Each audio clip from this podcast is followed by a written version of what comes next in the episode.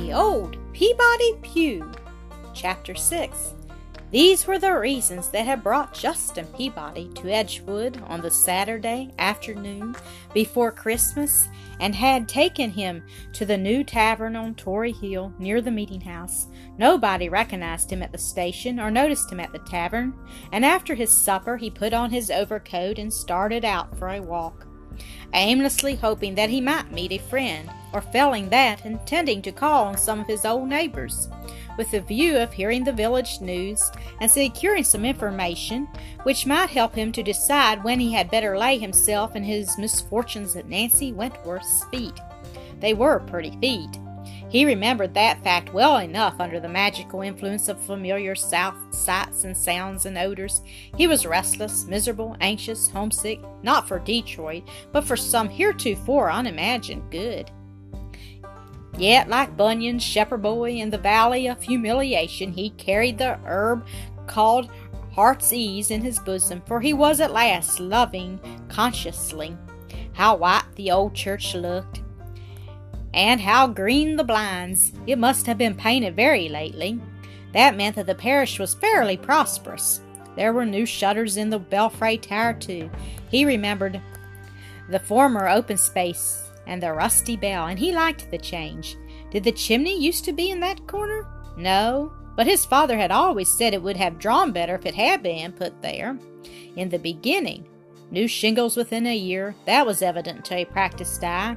He wondered if anything had been done to the inside of the building, but he must wait until the morrow to see, for of course the doors would be locked.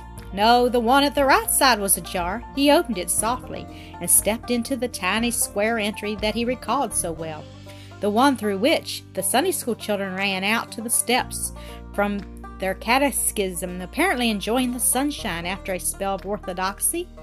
The little entry where the village girls congregated while waiting for the last bell to ring. They made a soft blur of pink and blue and buff, a little flutter of curls and braids and fans and sunshades in his mind's eye. As he closed the outer door behind him and gently opened the inner one, the church was flooded with moonlight and snowlight, and there was one lamp burning at the back of the pulpit, a candle, too. On the pulpit steps, there was the tip tap tip of a tack hammer going on in a distant corner. Was somebody hanging Christmas garlands?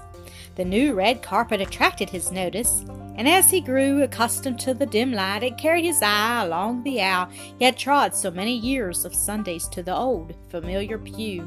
The sound of the hammer ceased, and a woman rose from her knees. A stranger was doing for the family honor what he ought himself to have done. The woman turned to shake her skirt, and it was Nancy Wentworth.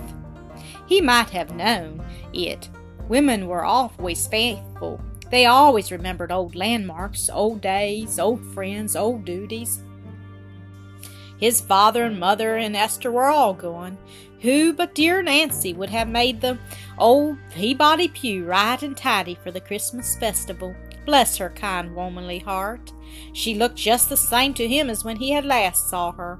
Mercifully, he seemed to have held in remembrance all these years not so much her youthful bloom as her general qualities of mind and heart, her cheeriness, her spirit, her unflagging zeal, her bright womanliness. Her gray dress was turned up in front over a crimson moreen petticoat. She had on a cozy jacket, a fur turban of some sort with a red breast in it, and her cheeks were flushed from exertion. Sweet records and promises as sweet had always met in Nancy's face, and either he had forgotten how pretty she was, or else she had all had absolutely grown prettier during his absence. Nancy would have chosen the supreme moment of meeting very differently.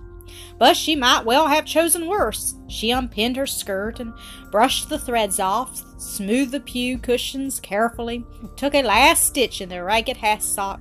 She then lifted the Bible and the hymn book from the rack and putting down a bit of flannel on the pulpit steps, took a flat iron from an oil stove, and opening the ancient books, pressed out the well thumbed leaves one by one with infinite care. After replacing the volumes in their accustomed place, she first extinguished the flame of her stove, which she tucked out of sight, then blew out the lamp and the candle. The church was still light enough for objects to be seen in a shadowy way, like the objects in a dream, and Justin did not realize that he was a man in the flesh looking at a woman spying, it might be, upon her privacy. He was one part of a dream and she another, and he stood as if waiting and fearing to be awakened.